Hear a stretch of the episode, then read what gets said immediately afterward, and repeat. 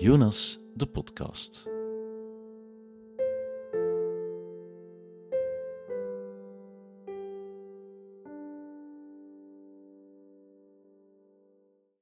Ik herinner me dat ik zo in het begin ehm, tegen niemand mocht vertellen wat er aan de hand was.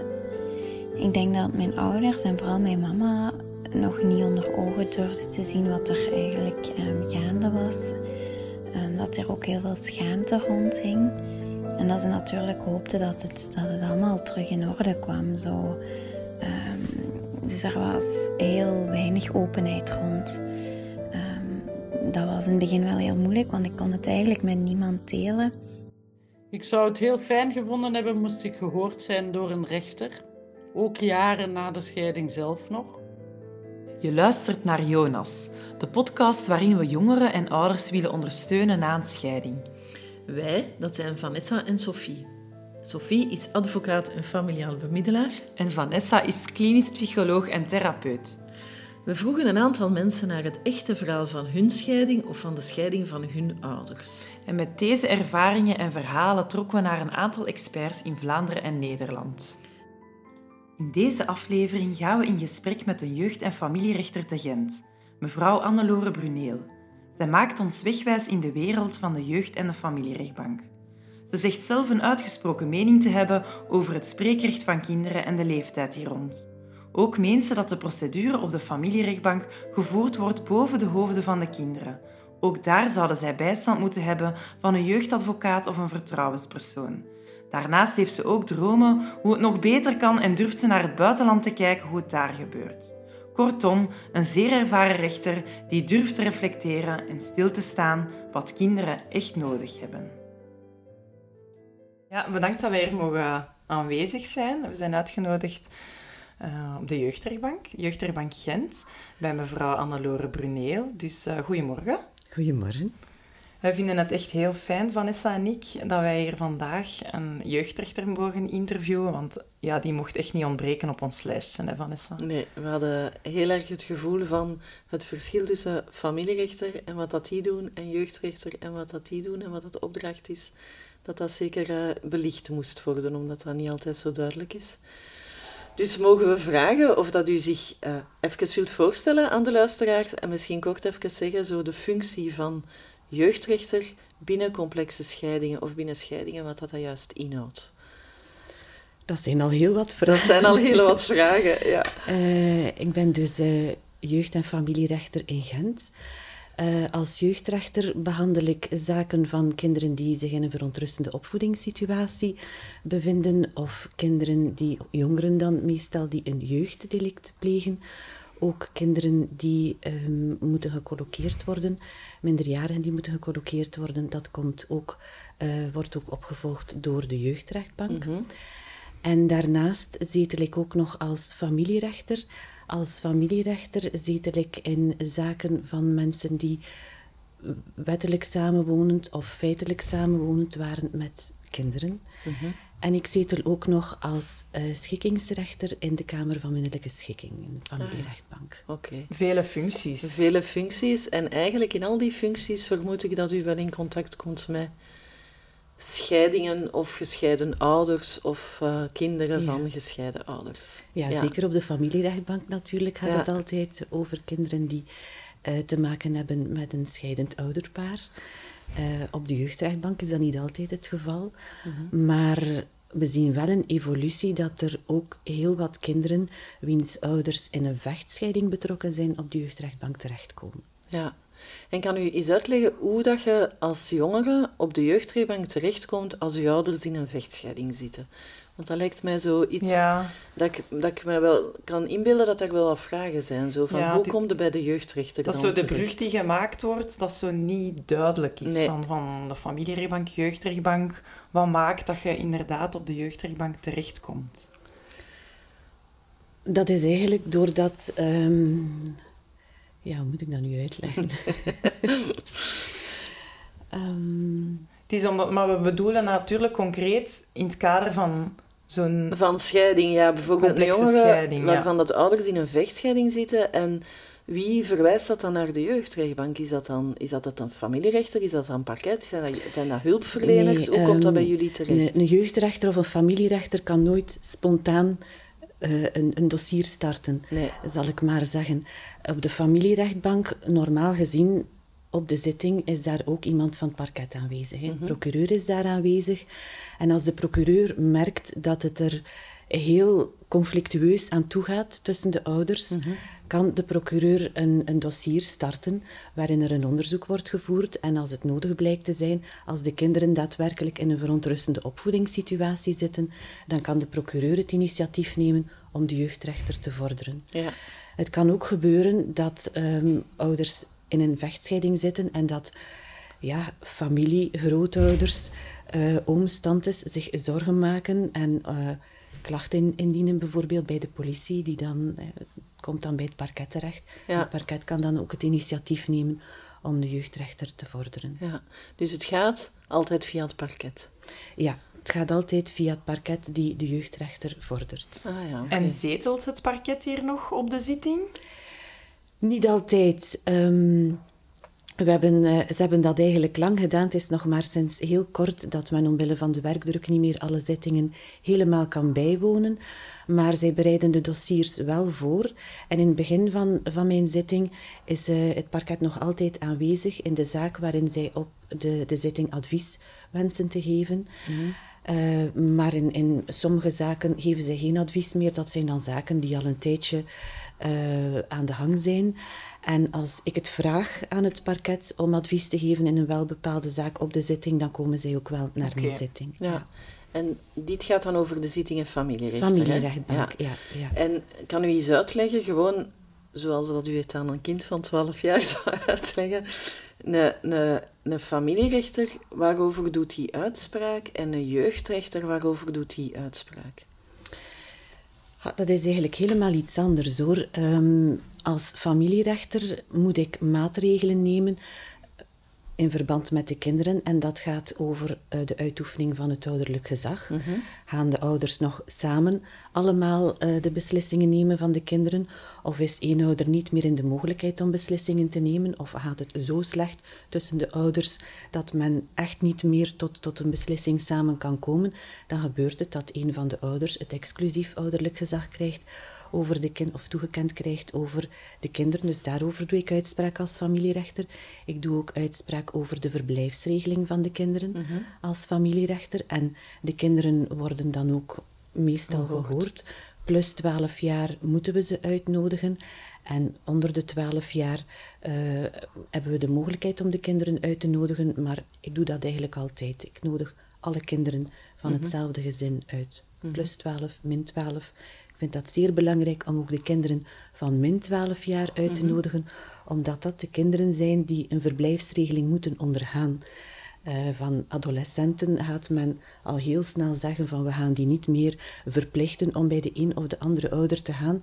Maar kinderen van min 12 jaar worden doorgaans wel verplicht om de verblijfsregeling te ondergaan. En ik vind dat ook wel belangrijk dat zij hun stem kunnen laten horen. Ja. Het is daarom, ik volg die niet altijd, maar voor die kinderen is het belangrijk, denk ik, dat zij Ja. gehoord worden.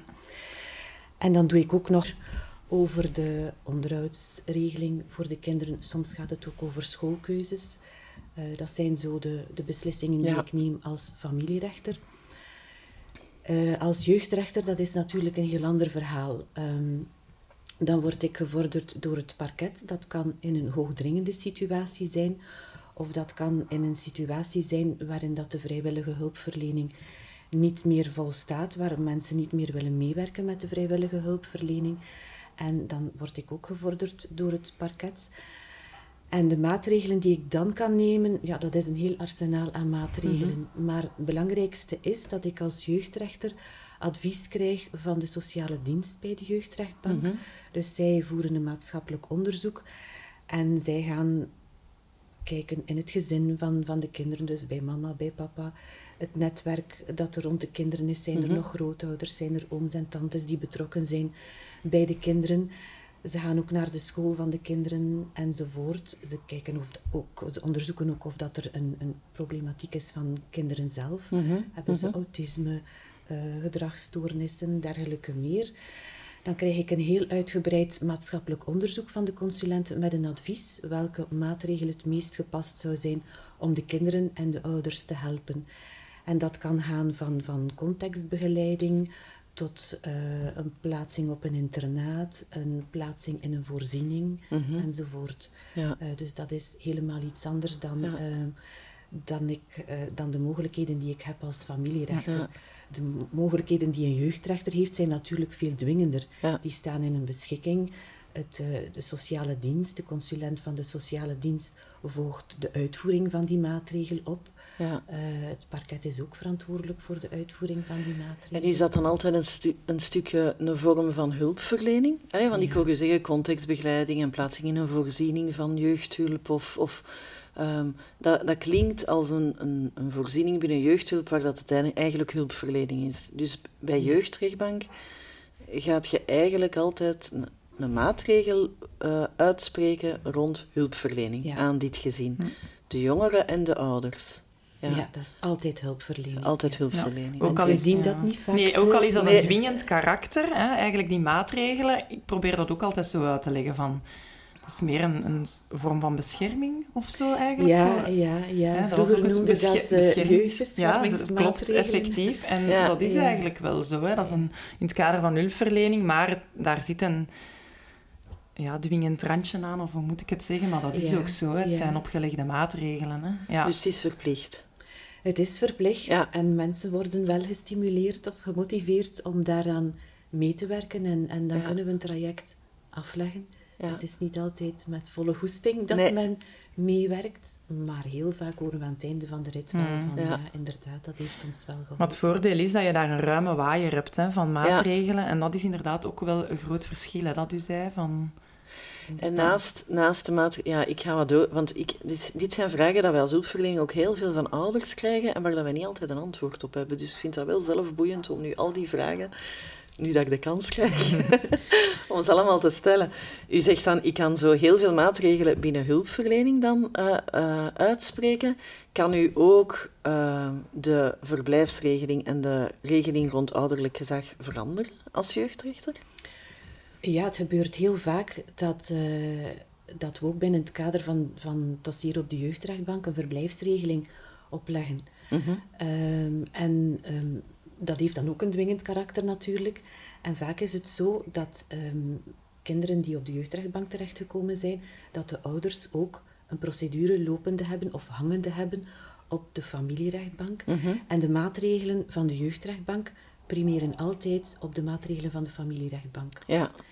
Um, en het is wel zo dat wij in Gent de, de werkwijze of de policy hebben om ook in de familierechtbank toch een vonnis te maken. Ondanks het feit dat de kinderen gekend zijn of het gezin gekend is op de jeugdrechtbank, maken wij ook een vonnis in de familierechtbank, omdat het moment dat de procedure zou stoppen op de jeugdrechtbank, dat de jeugdrechter zegt van oké, die mensen kunnen hier nu wel verder zonder tussenkomst van de jeugdrechtbank, dan, dan lopen die mensen het risico van terug te vallen op een, een Hm. heel oud vonnis van de familierechtbank dat niet meer up-to-date is.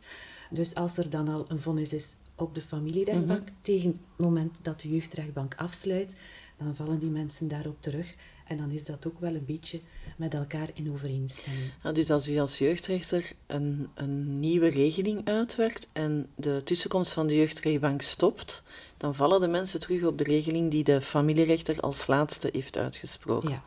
En wordt dat afgestemd met elkaar, zo tussen familierechter en jeugdrechter, of, of helemaal niet? Toch wel, ja, Ja. dat gebeurt wel. Ja, Ja. ja. De, de familierechter heeft altijd wel kennis van, van de inhoud van de beschikking van de jeugdrechter en die kan daarop verder bouwen. Ja, Maar omgekeerd is dat, allee, in, van mijn ervaring toch, niet altijd het geval dat de jeugdrechtbank op de hoogte is van de lopende of de zaken bij de familierechtbank, het recentste vonnis en zo verder. Nee, wij zijn daar wel een beetje afhankelijk van, eh, van de advocaten, van de jeugdadvocaat of van de advocaten van de ouders, die ons dat dan wel meedelen. Ah, Ja. ja. Dat is spijtig eigenlijk, hè, dat daar dan geen ja. Ja. ja, uitwisseling is. Of laat ons zo zeggen, van, hè, dat logisch is dat een jeugdrechter op de hoogte is. Oké, wat is het laatste vonnis van de familierechtbank? Ja, ja, Ja. Ja. Maar het, het is ook vaak om, omdat de mensen zelf die reflex niet hebben van, van ja, die jeugdrechter weet dat niet, we moeten dat misschien wel zeggen. Of ja, ze zien ook niet altijd, het zijn wel natuurlijk niet dezelfde personen, de jeugdrechter en de familierechtbank, eh, of de Mhm. familierechter zetelen niet, niet in hetzelfde dossier, maar, maar ze weten soms niet altijd het verschil. Dus wat Nee. doet die familierechter nu en wat doet die jeugdrechter nu? Dat is inderdaad ook mijn ervaring, dat dat niet altijd zo duidelijk is voor mensen. Van, wat kan een familierechter beslissen, wat kan de jeugdrechter beslissen. Dus ik vind het wel goed om het even eh, heel helder te krijgen.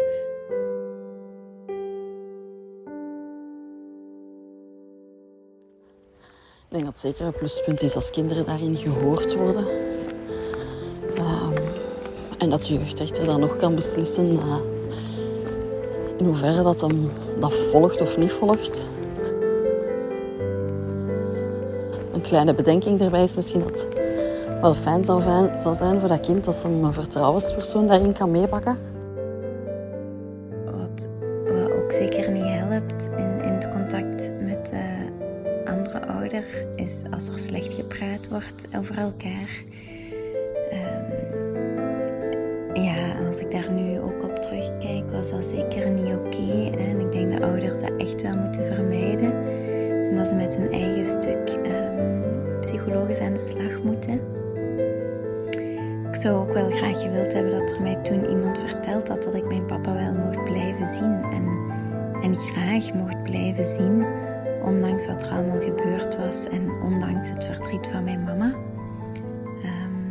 Is iets van haar. Hè? Dat is niet iets wat wij als kinderen moesten dragen eigenlijk. En ik ben hier nu nog steeds zoekende in. Ik hoorde nu ook iets zeggen over advocaten. Ehm, ik hoorde nu iets zeggen van de jeugdadvocaat. Klopt Ja. het dat bij de familierechtbank kinderen zelf geen advocaat hebben, maar de- bij de jeugdrechtbank wel? Ja, dat klopt. Ehm, ja, als een kind bij de jeugdrechter eh, gevolgd wordt, dan heeft hij altijd een jeugdadvocaat die hem bijstaat bij elk contact dat hij of zij heeft met de jeugdrechter. Dus dat is op zitting en dat is tussendoor bij de besprekingen. Eh, want we zien de kinderen niet alleen op de zitting. Tussendoor zien we de kinderen soms in ons kabinet. Dus hebben ze altijd de bijstand van een jeugdadvocaat. Eh, en als ze te klein zijn om eh, zelf te komen, dan worden ze vertegenwoordigd door een jeugdadvocaat. Ah ja, oké. Ja. En op de familierechtbank is dat niet zo. En, Nee. en hoe staat u daar tegenover? Ik heb daar een heel uitgesproken mening over. Nee, ik ben, ik ben benieuwd deze te horen. Ik ben, ik ben er ook benieuwd naar, ja. Ja, ik vind dat eigenlijk kinderen op de familierechtbank ook wel eh, de bijstand van een jeugdadvocaat zouden kunnen gebruiken. ja. Want eh, de kinderen, dat de, de procedure op de familierechtbank wordt eigenlijk gevoerd boven de hoofden van de kinderen. Ik zie de kinderen alleen maar op het moment dat ze gehoord worden. En dan nog weten zij niet altijd wat zij precies komen doen op de rechtbank. Ze krijgen wel een brief van ons met een uitleg. Eh, dat we het belangrijk vinden eh, dat we hun mening kennen, omdat we een beslissing moeten nemen die, hen toch, die een grote impact op hen zal hebben. Maar soms denken ze echt van, ik moet hier komen kiezen tussen mama of papa. Soms worden ze ook wel voorbereid door de een of de andere ouder. En soms horen we ook in, in het gesprek dat we hebben met de kinderen dat ze één of één ouder napraten. Dus ik zou het wel belangrijk vinden dat zij een, een jeugdadvocaat hebben, een neutrale persoon, een vertrouwenspersoon, die hen een beetje kan uitleggen hoe de procedure op de familierechtbank verloopt. En, en, en ja, waarom dat zij gehoord worden, wat de taak is van de familierechtbank enzovoort. Dus, eh, en, en sommige kinderen zouden daar echt wel heel veel aan hebben om, om iemand naast hen te hebben die hen objectieve informatie heeft. Ja, want ik kan me voorstellen dat er toch veel minderjarige kinderen zijn waarvan die nooit bij de jeugdrechter terechtkomen, maar waar er wel jarenlang procedures zijn bij familierechtbank, die dan wel gehoord worden door de familierechter. Eh, maar stel dat jij een heel moeilijke relatie hebt met je mama of met je papa, kun je daar zelf eigenlijk niks als minderjarige aan doen. Het is altijd een van je ouders die dan de procedure moet inleiden. Hè? Of, of die in hun naam eigenlijk in die procedure moet gaan spreken.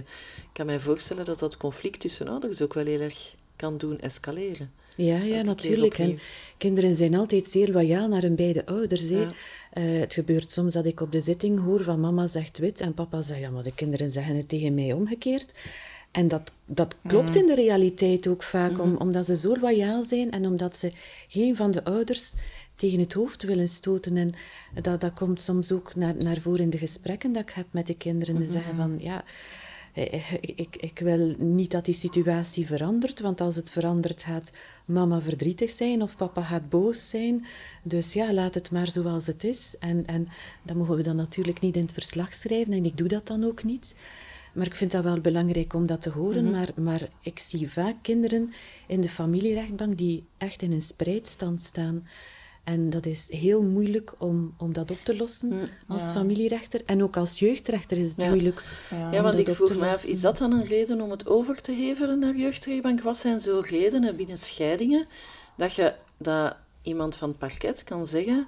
Oké, dit is echt iets dat we, waar dat we een jeugdrechter voor moeten vorderen. In het kader van scheiding. Hè? In het kader van schei- eh, Wanneer is het de vechtscheiding, vechtscheiding genoeg om een jeugdrechter te vorderen? Ah, dat is a- als het kind echt wel in, in een verontrustende opvoedingssituatie zit. En, en dat is dan, ja, als je de, de, de definitie daarvan zou bekijken, dat is wanneer dat de fysieke en psychische integriteit van, van een kind in het gedrang komt. Wat kan dat concreet zijn? Eh, als we bijvoorbeeld merken op school dat het heel slecht gaat, dat de kinderen niet meer tot leren komen, dat ze regresseren, eh, of als er sprake zou zijn van intrafamiliaal geweld tussen de ex-partners dan, eh, als, als, we, als er ehm, processen verbaal binnenkomen op het parket van, van incidenten die zich hebben voorgedaan tussen de ouders of tussen de nieuwe partners van een van de ouders en, en, en de, de andere ouder. Dergelijke zaken. Vooral Ja. als er, eh, of als we bijvoorbeeld, als er sprake zou zijn van een verslavingsproblematiek van, van Ja. een van de ouders, waardoor dat de kinderen niet meer in, in veiligheid zijn Ja. bij een van de ouders, of als een vermoeden is dat de kinderen niet meer in veiligheid zijn bij een van de ouders, of als we echt merken dat er op zitting geroepen wordt, eh, door de, dat het helemaal escaleert op zitting. En dan, dan moet u zich voorstellen, als dat op de rechtbank al op die manier escaleert, hoe gaat het dan zijn als, als er geen rechtbank is Ja, ja, ja. en, en ja, als zulke zaken zouden gebeuren in het bijzijn van de kinderen. Maar ik voel wel dat dat toch nog, die brug, er moet toch wel een en ander al gebeurd zijn of aan het gebeuren om toch nog die brug te maken. Ik wou daar even nog eens dieper op ingaan. Ik hoorde u zeggen, wij stellen, stellen dan een brief op naar de minderjarigen. Eh, hebben jullie die zelf opgesteld vanuit de visie, vanuit familie- en jeugdrechtbank? Van het is belangrijk om uw stem te horen en zo verder. Omdat ik weet van verschillende rechtbanken hebben hun eigen brief en niet echt direct een modelbrief gebruiken. Eh, Wel, er is door de wetgever een modelbrief voorgesteld. eh, en we hebben, ik denk dat iedere rechtbank dat een beetje heeft aangepast. Eh, en we hebben die een beetje kindvriendelijk gemaakt. Die was wel al kindvriendelijk, maar toch, ja. Ja. we hebben die ook een beetje aangepast zoals we die hier, Ja, maar omdat ik het toch belangrijk vind, omdat je inderdaad dat heel goed verwoordt van, om naar de kinderen toe, alsof dat zij het natuurlijk zouden lezen, dat het belangrijk is om hun stem te horen. Eh, je zei daar net ook van, zelfs min 12-jarigen nodigen wij uit. Eh, waar is de leeftijdsgrens of hoe bepaal je dat om iemand uit te nodigen? Goh, Ik vraag dat ook wel een beetje aan, aan de ouders, of dat de kinderen dat, eh, dat zouden zien zitten. Maar ik vind dat lagere schoolkinderen, die kunnen echt wel al, al een gesprek voeren.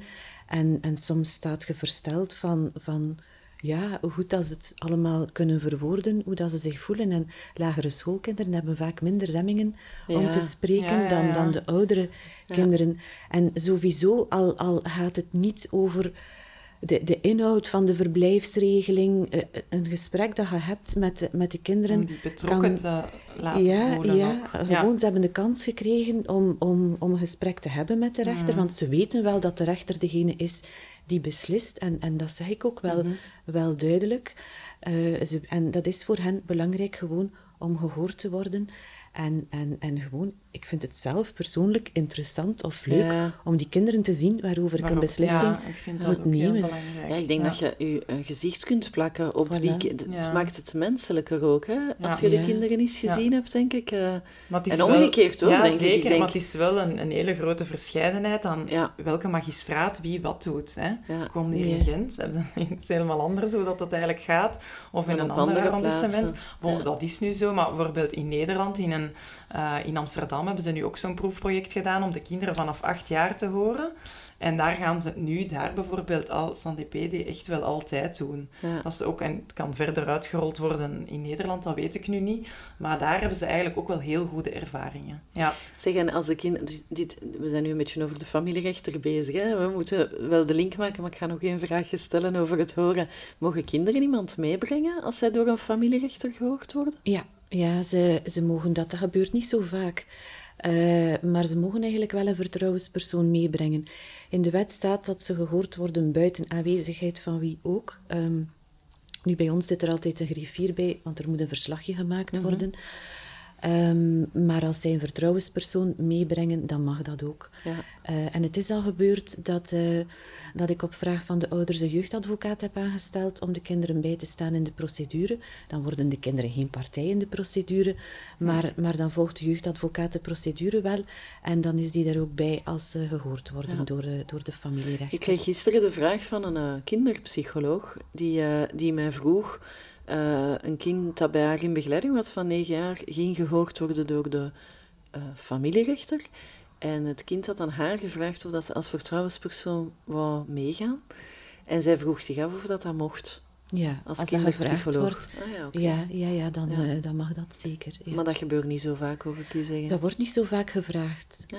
Wat er wel vaak wordt gevraagd, enfin, vaak, ja, ook in de minderheid van de gevallen hoor, maar dat broertjes en zusjes eh, of, of eh, een keer samen gehoord Ja. zouden worden. Ja. Eh, dat ze liever samen een keer binnenkomen dan. Ja, dan dat is toch ook impressionant hè, voor kinderen. Allee, ik, vond, ik vond het al impressionant om hier toe te komen. Dus ik kan me voorstellen als je zo als achtjarige bij mevrouw de rechter moet gaan Ja, voor een gesprek. ja. Dat Ik kan u dat wel- zeggen, ik, ben dat, ik heb dat ook ooit gedaan en ik zal dat nooit vergeten. Ja, ik kan mij dat wel Ik weet nog voorstellen. in welke auto dat ik toe kwam, dat ik toe ben gereden, in welk gebouw en dergelijke. Dat was nog een ander gebouw dan dat nu is.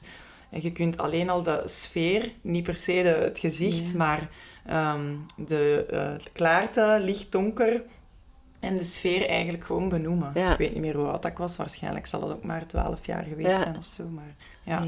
Ja, dan is het wel mooi dat je, dat je zegt hoe dat jullie dat met zorg proberen te doen. Hè, want het is Ja. duidelijk wel heel impressionant. Hè.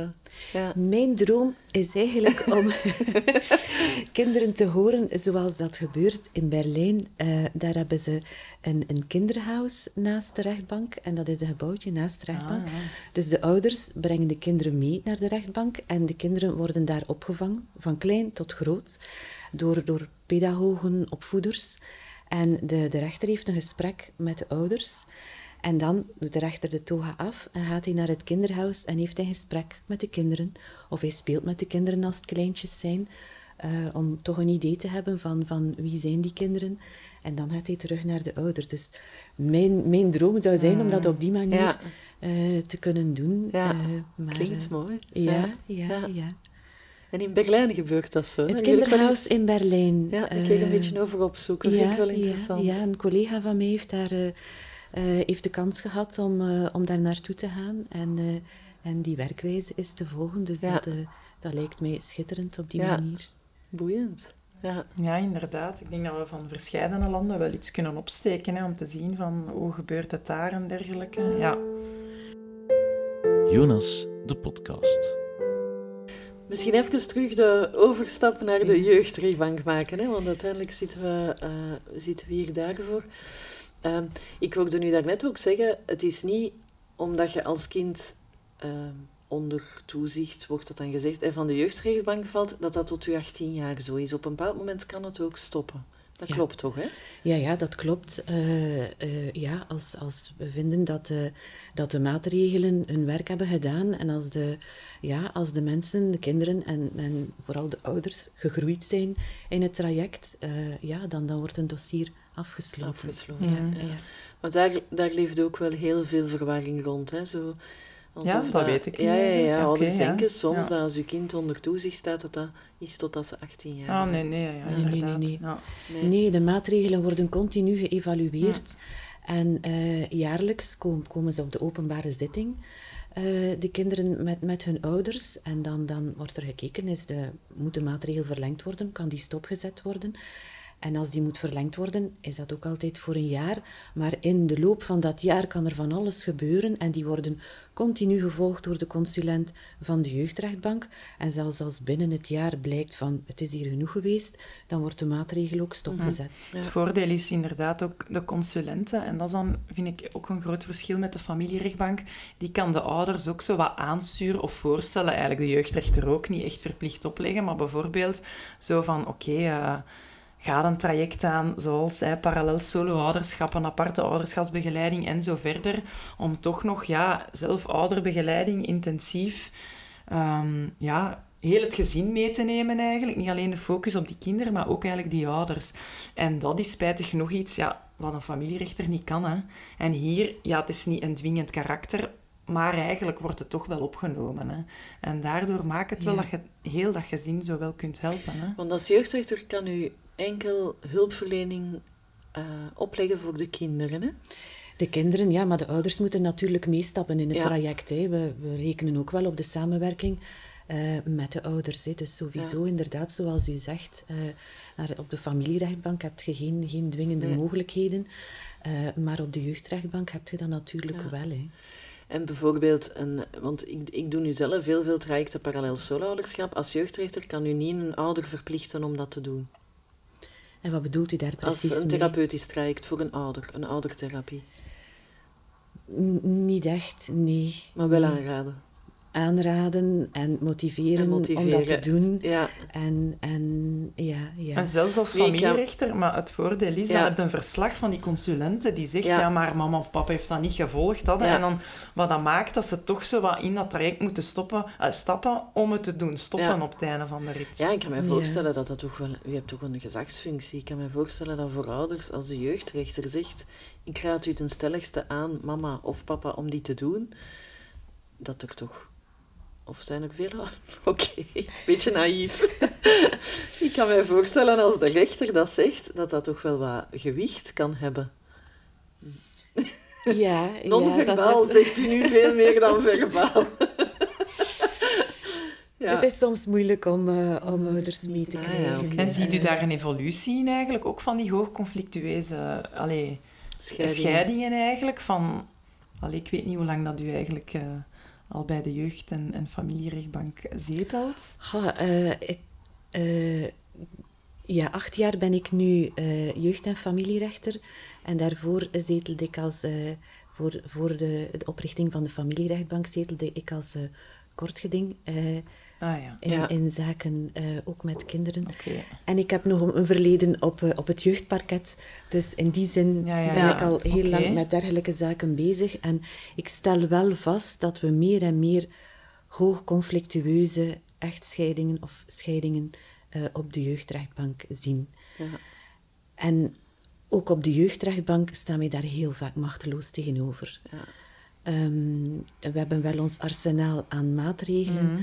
Maar als die ouders blijven ruzie maken en blijven vechten en niet door dezelfde deur kunnen, dan, dan zien wij vaak de kinderen afgeleiden. Ja. Ehm, en, en ja, dan, dan, ja. we kunnen enkel maatregelen nemen naar, naar de kinderen toe. En, en er kan wel contextbegeleiding zijn in, in de beide gezinnen. Maar toch, als die ouders met elkaar geconfronteerd worden in bijzijn van de kinderen, dan, dan nog zien wij dat Mhm. dat eh, echt een, een, een vorm van kindermishandeling Mhm. is. Want die kinderen zijn loyaal naar hun beide ouders toe. En, en u moet zich dat voorstellen dat de twee belangrijkste personen in uw leven constant ruzie met elkaar maken, eh, elkaar verwijten, eh, lelijke dingen over de anderen zeggen te- tegen u als kind.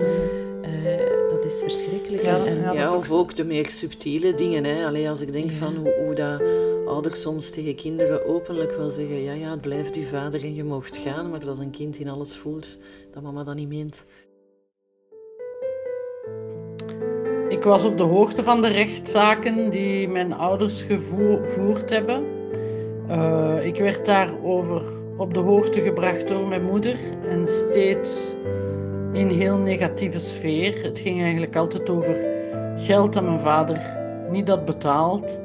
Wat dan weer eh, een bewijs was van het feit dat hij ons zeker niet lief had, niet geïnteresseerd was in ons enzovoort enzovoort. Ik ben er wel van overtuigd dat er heel veel emotionele schade berokkend wordt ehm, en dat het een grote invloed heeft op de ontwikkeling van alle kinderen in een scheiding. Ehm, dus ook op, mijn eigen ontwikkeling.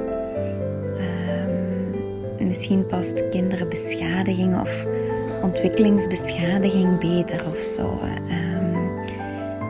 en daarnaast kunnen er natuurlijk wel uh, zeker verontrustende opvoedingssituaties zijn volgens mij. Ja, het is dat, dat zijn ja, zaken dat je toch ook heel vaak ja. merkt. Hè? Besproken hebben of, of bevraagd hebben. Hè, van, meent u dat dat kindermishandeling is? Hè? In hoeverre dat zo'n conflict heel lang aansleept en dergelijke. Durft u dat dan ook aan de ouders zo te zeggen op de zitting? Op de jeugdrechtbank wel, ja. ja. ja. Maar... En wat denkt u dat die ouders dan nodig hebben om dat te doen doorbreken? Of... Ik weet het niet. Uh, vaak gaat het tussen de ouders, denk ik, om, om erkenning van de andere ouders. Zo van, uh, ja, erkenning als, als medeopvoeder van, van de kinderen. Uh, soms is de relatiebreuk heel moeilijk verlopen, is die niet verwerkt. Daar gaat het ook soms om. Ja. Het zijn toch vaak heel gekwetste ouders, hè? Ook ja, die ja. Eigenlijk, door het feit dat ze zelf zo gekwetst zijn, eigenlijk op dat moment niet in hun ouderpositie zitten, hè? maar vanuit hun gekwetst stuk. Dat is toch de ervaring dat wij vaak mhm. hebben, hè? dat die ouders zelf heel veel hulp nodig hebben. Hè? Ja, dat merken wij ook wel, maar we zitten natuurlijk wel met die kinderen. Met die En die kinderen zijn afhankelijk van hun ouders. En soms gaan ze echt in een overlevingsmodus van ik ben bij die ouder, dus ik moet die ouder volgen, want anders ja, krijg ik geen eten, geen drinken, geen, doen die niks meer voor mij, gaan die mij verwaarlozen. Dus ja, dat is echt, wel schrijnend. En in dat specifiek kader uh, durf je dan wel te zeggen van oké, dan gaan we tot plaatsing overgaan, omdat het kind eigenlijk te veel allee, chameleon speelt eigenlijk van de ene naar de andere en dat het zo te belastend is? Dat wordt soms geadviseerd door de consulenten van echt, het kind heeft een neutrale plaats nodig om tot rust te kunnen komen. Maar ik vind dat verschrikkelijk om een dergelijke maatregel te moeten opleggen in een vechtscheiding, want het kind in kwestie heeft niks fout gedaan. Mhm. Het kind is eigenlijk het slachtoffer daarvan. En als je een kind daar dan uitneemt, wat, wat doet mhm. dat met dat kind? Dat kind ervaart dat als een straf. Het mag niet meer bij mama of niet meer bij papa zijn, want het zal het gemis hebben van, van elk van de ouders. Dus het kind wordt eruit gehaald, komt in een, ja, op neutraal terrein terecht. Maar ja, dat is... Ik kan me toch ook voorstellen dat dat soms situaties zijn waarin het bij mama alleen best oké is en bij papa alleen ook best oké is. Dus dat daar qua opvoedingsvaardigheden ook niet zoveel verontrusting is.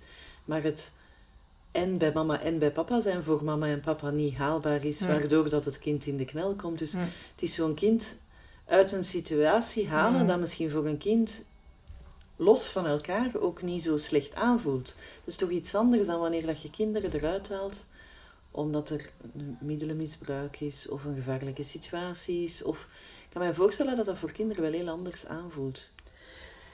Ja, dat is waar, maar, maar als het, is, het is inderdaad juist wat dat u zegt. He, dat is helemaal anders dan uh, kinderen die te maken hebben met ouders met, de, met middelenmisbruik.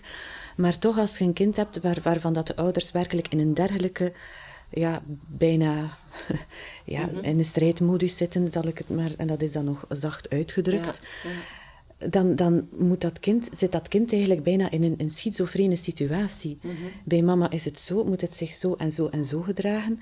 Bij papa is het helemaal anders. Dus dat, dat, voor, voor dat kind moet dat, is dat geweldig moeilijk. En, en we zien vaak dat die kinderen eh, op school dan niet tot leren komen. Mm ze, ze, gaan niet vooruit, ze, ze regresseren, gaan bedplassen, dergelijke zaken.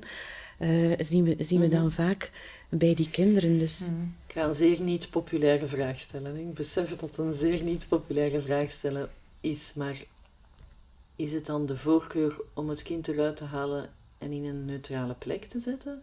Bovenop, we maken de keuze om het in één ouderlijk milieu te laten groot worden, ten koste van of het, andere ouderlijk milieu. Kiest zelf ondertussen. Want dat zie je toch ook vaak gebeuren, hè? dat kinderen eigenlijk als oplossing van die knelling waar dat ze in zitten en dat verscheurde waar dat ze in zitten, dan zelf kiezen voor één milieu. En zeggen van kijk, dan blijf ik bij papa en wil ik mama nooit meer zien. Of blijf ik bij mama en wil ik papa nooit meer zien. Hè? Wat we dan die oudervervreemdingssituaties noemen en die ernstige vormen van uh, loyaliteitsconflicten.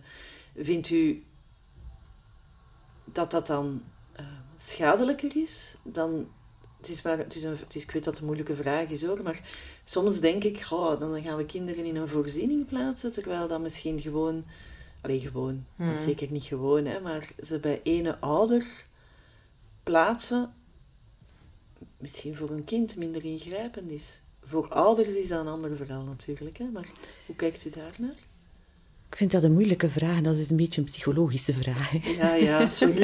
ik kan het niet wegsteken natuurlijk. Nee, maar uh, dat is op zich ook niet gezond voor een kind. Want een, een, kind is de helft van de ene ouder en de helft van de andere ouder. En dan wordt eigenlijk van dat kind verwacht dat het de helft van, van zijn persoonlijkheid onderdrukt. Uh, want het heeft altijd iets van mama en het heeft altijd iets van papa. Mhm. Evenveel van mama als van papa. Ik vind dat uh, niet zo gemakkelijk en uh, ik denk dat men dat geval per geval moet bekijken. En um, ja, als jeugdrechter is het ook belangrijk dat je de ouders mee hebt in het traject dat je wilt afleggen met het kind. Mm -hmm. En ja, het is maar op het moment dat, dat de ene ouder die dan, eh, waarvoor het kind dan niet zou kiezen, het is maar op het moment dat die ouder zich daarin zou kunnen vinden, dat je zo'n beslissing zou kunnen mm, nemen. Maar anders ja, denk ik... hè, want er zijn wel veel ouders die die doen. Hè. Er zijn veel ouders die... Ik zie toch in, in therapie een aantal ouders die uit liefde voor hun kind zeggen, laat het maar. Ja, en zijn er zulke dossiers?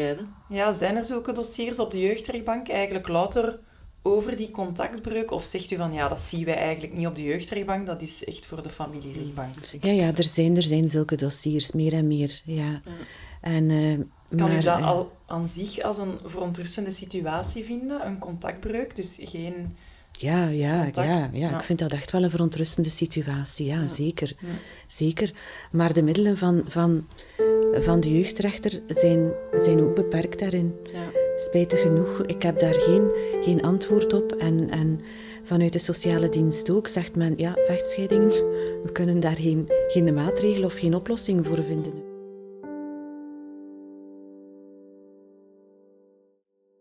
Uh, oudervervreemding um, was bij mij dus voornamelijk um, omdat ik niet echt gehoord werd. Dus ik heb uh, een aantal keren de situatie aangekaart. Um, en dat was vrij moeilijk verbaal, dus dat was vaak uh, non-verbaal, denk ik, door heel veel te wenen als ik bij papa was. ja, vaak ook woede aanvallen. Omdat ik gewoon niet de, de woordenschat had op dat moment om mij volledig uit te drukken wat ik voelde en wat ik dacht. Um, en dan heb ik daar vaak met mama over gepraat. Uh, mama heeft dat ook aangekaart bij papa, maar er werd uh, niet naar mij geluisterd. Waardoor ik dus absoluut niet meer mezelf kon zijn. Uh, en dat heeft dan gemaakt dat ik op een bepaald moment mijn papa niet meer wou zien, omdat ik mij niet meer veilig en gehoord en geliefd voelde daar. En ik denk dat ik dat wel kan doortrekken, dat ik dat wel kan veralgemenen. Dat als je als kind uh, niet meer die liefde voelt en uh, niet volledig jezelf kan zijn of je niet uh, veilig voelt bij één ouder, um, dat je daar dat je daar dan ook minder graag wil zijn. Um, ik denk zeker dat ouders daar iets aan moeten doen door naar het kind te luisteren en samen naar oplossingen te zoeken uh, waar het kind zich wel beter bij voelt. Uh, eventueel door inschakeling van uh, externe hulpverlening. Ik had ook graag gehad dat iemand anders eens, bijvoorbeeld een rechter of ja, iemand van gezinsbegeleiding of zo, mijn ouders eens goed de waarheid zou verteld hebben over wat zij hun kinderen eigenlijk aandoen had. En niemand heeft hen ooit echt recht in het gezicht gezegd dat ze uh, hun kinderen aan het beschadigen waren. Bij de familierechtbank probeert men dan de, allee, dat, de, de, raadsman van die ouder mogelijk om te zeggen, we gaan vragen voor een bezoekruimte, om het zo hè, op te starten en zogenaamd af te dwingen. Hè, zogenaamd dat de contacterstel, maar ook daar zien we eigenlijk dat er tekort aan tools of een, of een niet weten hoe dit aan te pakken. Het, dat, het, het aanbod is ook ja. veel te weinig, hè, denk ik. Ik denk ja, dat er binnen ja, vereniging veel te weinig aanbod is rond complexe scheiding. Ja, ja een, een neutrale bezoekruimte in Gent is de wachttijd een jaar. Dus ja, oh, okay. uh, dan uh, ja... Ook een serieus uh, verschil eigenlijk in ja. arrondissementen. En er zijn, ja. er zijn privé-initiatieven waar we dan mensen naartoe sturen die betalend zijn. En, en die mensen leveren ook wel zeer goed werk. Maar als je te maken hebt met een ouder die echt niet wil meewerken... Ja, en dan met een dwangsom beginnen werken, dan, dan is het zo van... Ja, je kunt zich al voorstellen hoe dat naar de kinderen verteld mm -hmm. wordt. Hè, van ja, als je niet gaat, uh, ga ik moeten betalen. Of, of ga ik, uh, je kunt, kunt ook correctioneel vervolgd worden. Wegens niet naleven, bezoekrecht enzovoort. Hè. familieverlating heet dat dan. Mm. Um, ja, en dan hoort het hè, naar de kinderen. Ja, ik ga, ik ga in de gevangenis, naar de gevangenis moeten als je niet ja. naar je papa gaat of naar je mama. Of, of zo. Dus ja, ja wat, wat, wat doet dat met een kind? Ja.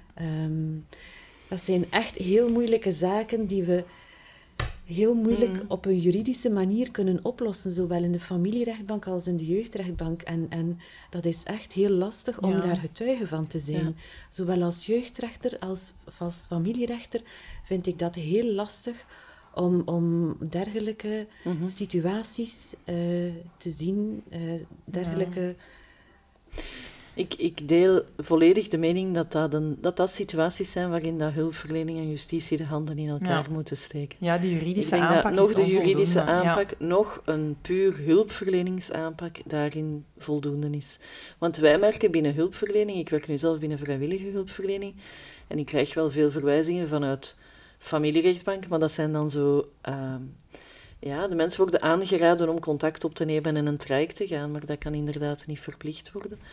Uh, ja, je voelt dat je soms ook een beetje toch een verplichtend kader nodig hebt om mensen al maar bij u te krijgen en een traject uh, te willen aangaan. Zou dat iets veranderen? Moest dat wel kunnen? Ik weet Stel het maar open, hè? ik weet het niet.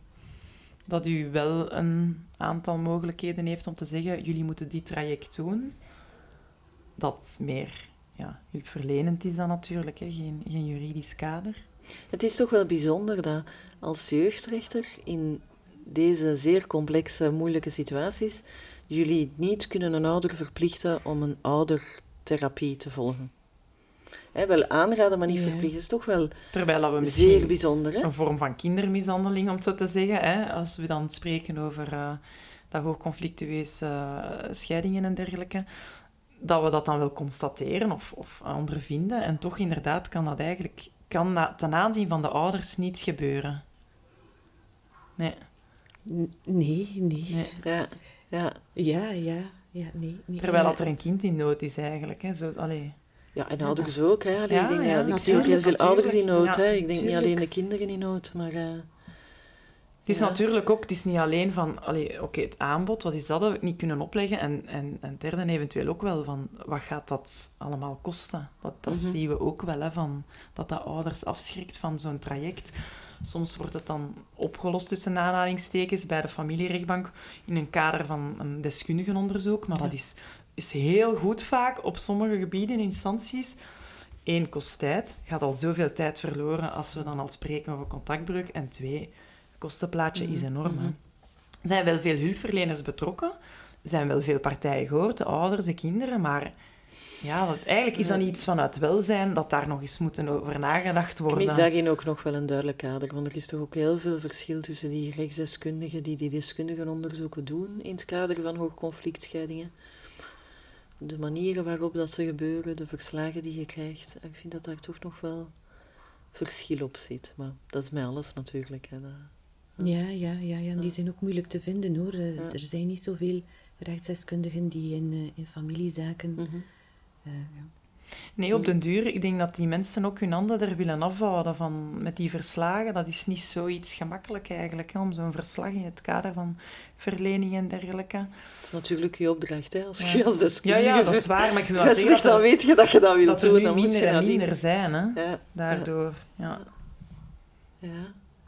Geen gemakkelijke functie lijkt mij Nee, toch zo. nee. Dikwijls dat ik denk, "Oh, ik ben blij dat de jeugdrechter hier kan beslissen en dat ik het niet moet doen. hoe, hoe, hoe is dat om dat zo jaren te doen? Want het is toch, het is toch pittig. Het is zeker pittig, maar we hebben ook trajecten die heel mooi gaan. Ja, en, ja. en ja, ik heb altijd contact met de mensen waarover ik een beslissing moet Ja. nemen, zowel in de familierechtbank als op de jeugdrechtbank. Ik zie de mensen waarover het Ja. gaat. Ik spreek ermee. En, en ja, ik zie die evolueren en dat is heel mooi. Ja. Eh, ja, want we hebben het nu natuurlijk over die moeilijke, waar Ja. dat je geen Hmm. vooruitgang of geen... Maar ik vermoed dat de meerderheid wel anders loopt. Hè? De meerderheid is anders. Ja. En, en ja, ik vind het, eh, ja, ik vind het een, een zeer mooie functie. Ik zou Ja. iets anders willen doen. Dus, Ja. eh, Maar het aantal dossiers, is dat ongeveer hetzelfde gebleven dan die aantal jaren? Of eigenlijk, ja. Dat groeit wel, het Ja. aantal dossiers Ja. groeit. Ja. En waar zou dat mee te maken hebben, denkt u? Ja, ja, ik heb daar ja, maatschappelijke evolutie, denk ik. Ja. Dat we eigenlijk Ehm, toch ook meer proberen in te zetten. Allee, we proberen dan nu toch de laatste jaren, als we dat zo zien, ook vanuit andere landen, preventieve meer en dergelijke. Is dat nog iets dat te weinig aan bod komt? Of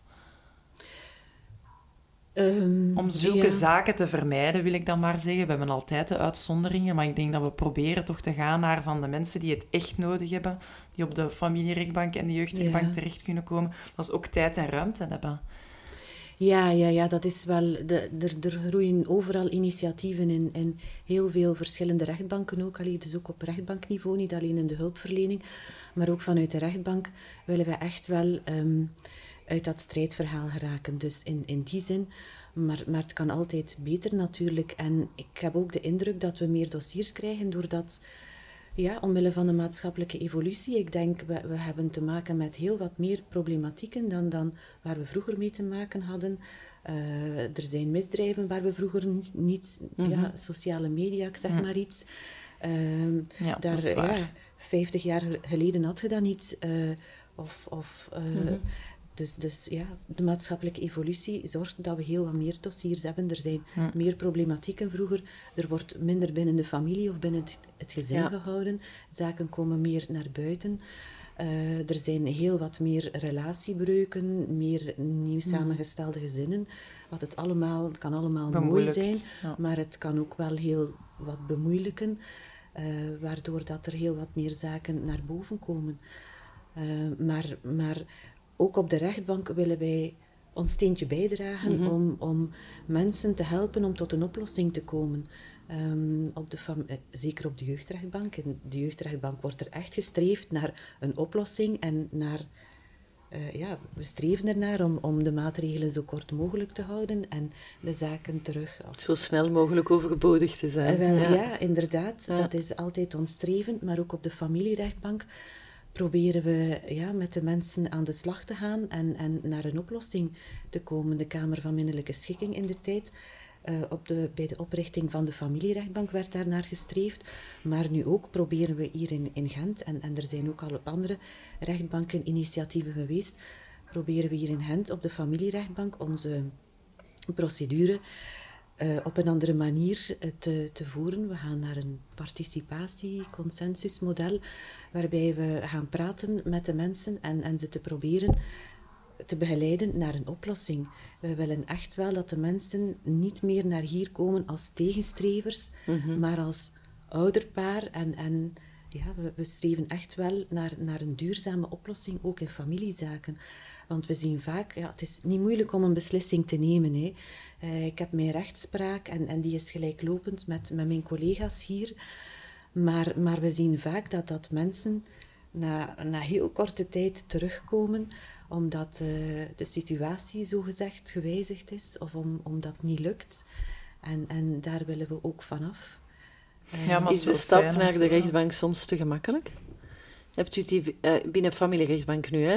Ja, ja, we zijn een beetje door elkaar aan het... Maar binnen familierechtbank, vindt u de, de stap om terug naar de rechtbank te gaan soms te makkelijk? Dat mensen te snel terug kunnen komen? Dat mensen te snel terug kunnen komen, dat vind ik wel. Ja, ja. het is heel gemakkelijk. Uh, ja. ja. maar um, als, als een zaak wordt ingeleid, verwachten de mensen wel iets van de familierechtbank. Uiteraard. Ja. Uh, dus soms hebben ze al een traject bij een bemiddelaar achter de rug, of, of soms hebben ze al geprobeerd om, om er onderling uit te geraken. En als het moment dat ze dan op de familierechtbank zijn, willen ze wel dat er iets gebeurt. Ja. En, en daar willen we wel echt aan tegemoetkomen. In Gent hebben we altijd, uh, we hebben nooit met een inleidingskamer gewerkt. Van, van het moment dat de familierechtbank werd opgericht, zaten de mensen altijd direct bij de familierechter, die hen het hele traject of heel de procedure ging volgen. Maar, maar we merken wel ja, dat, we, dat we er niet in slagen om, om tot een duurzame oplossing mhm. te komen. Dus daar willen we nu echt tijd voor nemen. Van het eerste moment dat de, de mensen hier zijn, de, de, de eerste zitting, en ook de mensen die terugkomen in het mhm. kader van, van een procedure die hier al hangende is. En die terugkomen, willen we echt de tijd nemen op de eerste zitting dat ze hier zijn, om te kijken waar het probleem ligt. Of, of ze meer nood hebben aan een, een doorverwijzing naar, naar een bemiddelaar of naar een hulpverlener. Mhm. Ehm, en en als, als dat niet het geval is, willen we samen met hen tot een oplossing komen. En we gaan zeker onze verantwoordelijkheid nemen. Als er een vonnis, als wij moeten beslissen, zullen we dat zeker doen. Maar niet voordat we echt wel en duidelijk hebben gemaakt dat ze hier niet moeten komen om, om uh, ja, te, uh, in, een, ja, in een strijdverhaal ja. terecht te komen. Ik, ik, ik volg wel wat dat u zegt, dat soms... Ik denk nu zo aan een aantal situaties van mensen die, uh, die, waar dat ik een van beide ouders begeleid. Bijvoorbeeld rond schoolkeuzes. Hè. Um, en dan, dan, uh, dan is er eigenlijk al heel veel geprobeerd om tot een schoolkeuze te komen. En lijkt de laatste stap de rechter moet beslissen. En dan wordt dat ingeleid en dan uh, gaat de familierechter zeggen: Ja, ik ga niet beslissen, jullie moeten hier samen uitkomen. En dan merk ik soms wel dat ouders uh, en kinderen het gevoel hebben van: Goh, had nu toch maar gewoon een knoop doorgehakt. Hè? Zo het, het heel vaak. Ik vraag me af of dat het ook niet te lang soms teruggegeven wordt aan ouders. Omdat ik denk, als ze bij de rechter staan, is het toch ook dat ze er niet uit geraken. Of zie ik dat Afhankelijk verkeerd? van geval tot geval natuurlijk, ja. Ja, het is wel, ja, dat zal wel zo zijn dat ze, er, uh, dat ze hier zijn omdat ze er onderling niet uit geraken. Maar soms hoort je ook dat ze eigenlijk nog niet met elkaar gepraat hebben. Mhm. of, of soms hebben ze het echt wel nodig dat er daar een, een neutraal iemand zit die hen bepaalde ja, dingen meegeeft waardoor dat ze dan opnieuw kunnen gaan nadenken. Mhm. Want u zegt daar iets, schoolkeuzes, ik vind dat zeer moeilijk. hè? Mhm. En in, in, in augustus hebben we er altijd. Ja, ja, ja. en um, ik, vind dat, ik vind dan, wie ben ik als rechter om te zeggen waar een kind naar school moet gaan? Ik ken het kind niet zo goed als dat de ouders een kind kennen. Uh, ik, ik weet niet hoe, ze, hoe de schoolloopbaan tot dan toe is geweest. Ze kunnen mij dat wel zeggen. En en, en zo. En, en, uh, en, en het CLB geeft daar ook wel een advies. Ja, Soms krijg ik dat dan niet eens, het, het, uh, het advies van het CLB, en, en moet ik dan oordelen. Uh, we beginnen natuurlijk altijd als familierechter om de kinderen erbij te betrekken en het kind in kwestie te horen. Maar soms zegt, zegt het kind van, ja, als ik dit zeg, gaat papa Mhm. niet blij zijn. Als Mhm. ik dat zeg, gaat mama niet blij zijn. Dus ja, beslis maar. In plaats van dan een keer op tafel te kloppen, inderdaad, potverdorie. Ja, maar er zijn toch ook situaties, want ehm, allee, ik werk met heel hoog conflictueuze scheiding hè, in, in therapeutische trajecten, dus dat zijn de ouders die er niet samen uit geraken. Maar vaak zijn die ouders ook zo gigantisch verschillend van elkaar geworden, of hebben die compleet andere waarden en normen. Ehm, gaan die, hebben die elkaar ook zodanig veel pijn gedaan dat die, dat die niet meer door één deur kunnen. Hè? Dus dat zijn echt zo de, de geëscaleerde situaties. Maar we hebben toch wel echt al een aantal situaties gehad waarin dat wij merken, zo beide ouders vanuit hun oprechte oudervisie vinden die die school een goede school voor hun kind. En de andere ouder, vanuit een totaal andere oudervisie, want soms hebben dan zo uh, wat klassiekere ouders ten opzichte van heel alternatieve ouders bijvoorbeeld. Hè, uh, vinden dat ook een hele goede school voor hun kind. En dan denk ik dat het soms nodig is dat iemand mhm. een knoop doorraakt. Welke knoop? Ik, kan, ik, ik zou niet graag in uw schoenen staan op dat moment. Hè. Maar is, is, het, is het soms ook niet daarvoor dat mensen bij de rechter komen om de beslissing dan te nemen en de beslissing uit hun handen te nemen, uit de handen van het kind te nemen? Of is dat te veel? Ah, ja, ja, ja. Ja, ja, natuurlijk. Ja. En, en ik zal wel een beslissing nemen, maar... Alleen als het echt moet. Hmm. Alleen als het echt moet. Ja, je moet een beslissing nemen. Ja. als mensen naar hier komen en ze geraken er niet uit, dan moet je een beslissing nemen. Maar persoonlijk vind ik schoolkeuze heel moeilijk. Ja, ja, Ik denk dat gewoon inderdaad af te toetsen is van wat hebben jullie echt al, geprobeerd. En ik denk dat er velen zouden zeggen, ja, ja, maar we hebben inderdaad al, hè, het gaat niet. En dat, hoe dat u zei, van, is er effectief echt al met een neutrale persoon gepraat? En als we dan inderdaad in de andere dossiers zitten, wat dat maakt als er al een schoolkeuze, als dat niet lukt inderdaad, dan lukken er ook heel veel andere zaken niet natuurlijk. Hè. Ja. Maar als er echt één iets is dat, denk ik, een verschil zou kunnen maken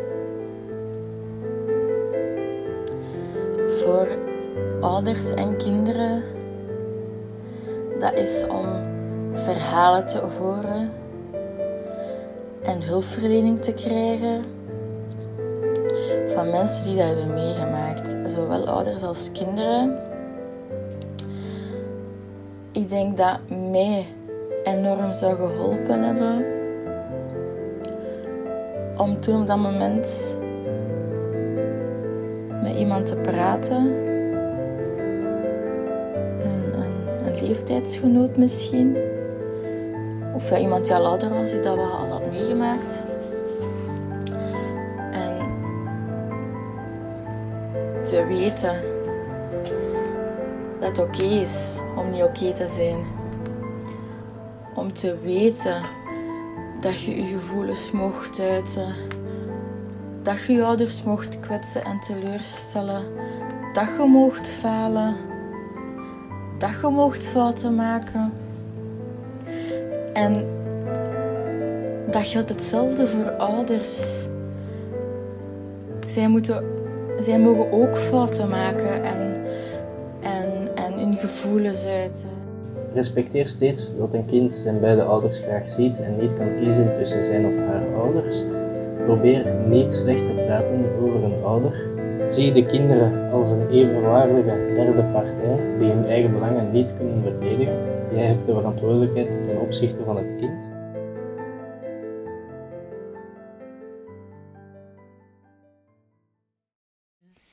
Maar het is fijn om te horen dat ook allee, de rechtbanken zo mee zijn. En ik hoor dat inderdaad op, allee, op verschillende niveaus en, en, en arrondissementen, dat we zo naar dat, ja, van dat strijdmodel af willen eigenlijk. Ja, en je hoort in de volksmond soms, hè, als je voor de rechter staat, is het alleen maar vechten. Maar ik denk niet dat de rechters zo in elkaar zitten. Dus ik vind dat wel goed om dat ook wel eens duidelijk te maken, dat jullie ook we, we, werken eigenlijk allemaal voor hetzelfde. Hè.